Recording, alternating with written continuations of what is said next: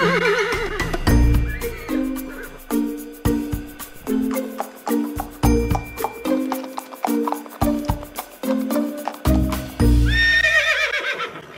är det att flytta till ett helt nytt ställe där man inte känner någon, man har ingen aning om hur det riktigt funkar bara för att få rida och spendera sin tid i en sån anläggning som Flyinge?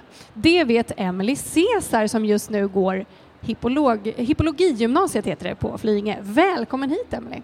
Tack! Hur är det att gå ett eh, sånt gymnasium?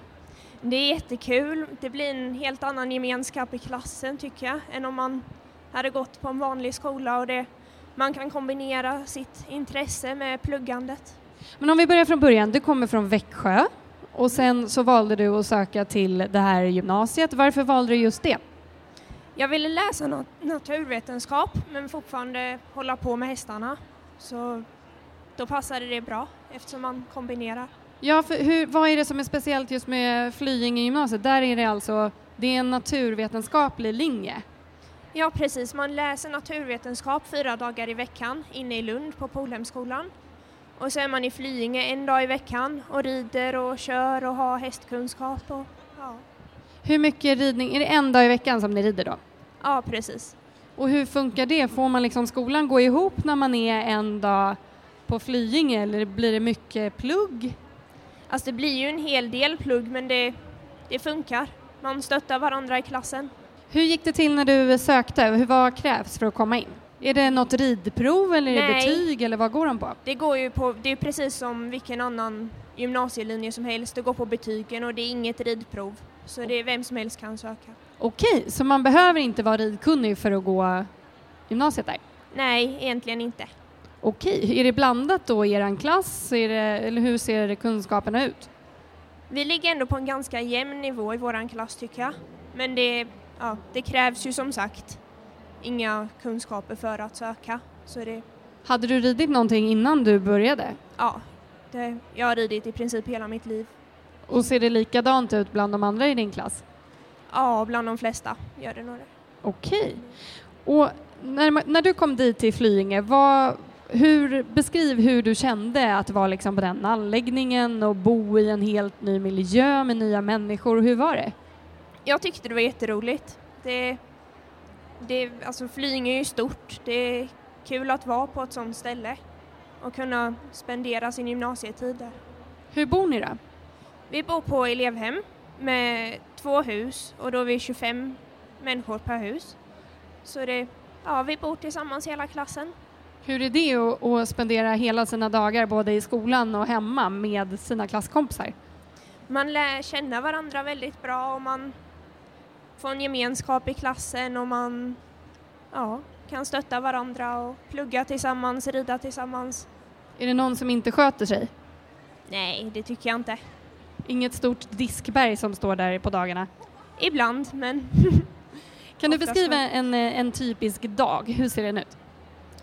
ja, det är tidiga morgnar när vi ska in till Lund. Vi går upp och tar bussen in till skolan och sen kommer vi hem på eftermiddagen. Antingen så har man häst så åker man till stallet och annars är man hemma och pluggar och ja, lagar mat och är med varandra och så vidare. Man behöver inte ha egen häst för att gå utbildningen. Nej, det behöver man inte. Vad tycker du är det bästa med att gå ett hippologigymnasium?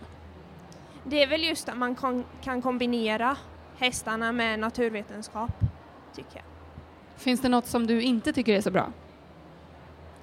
Nej, Hur, hur är hästarna?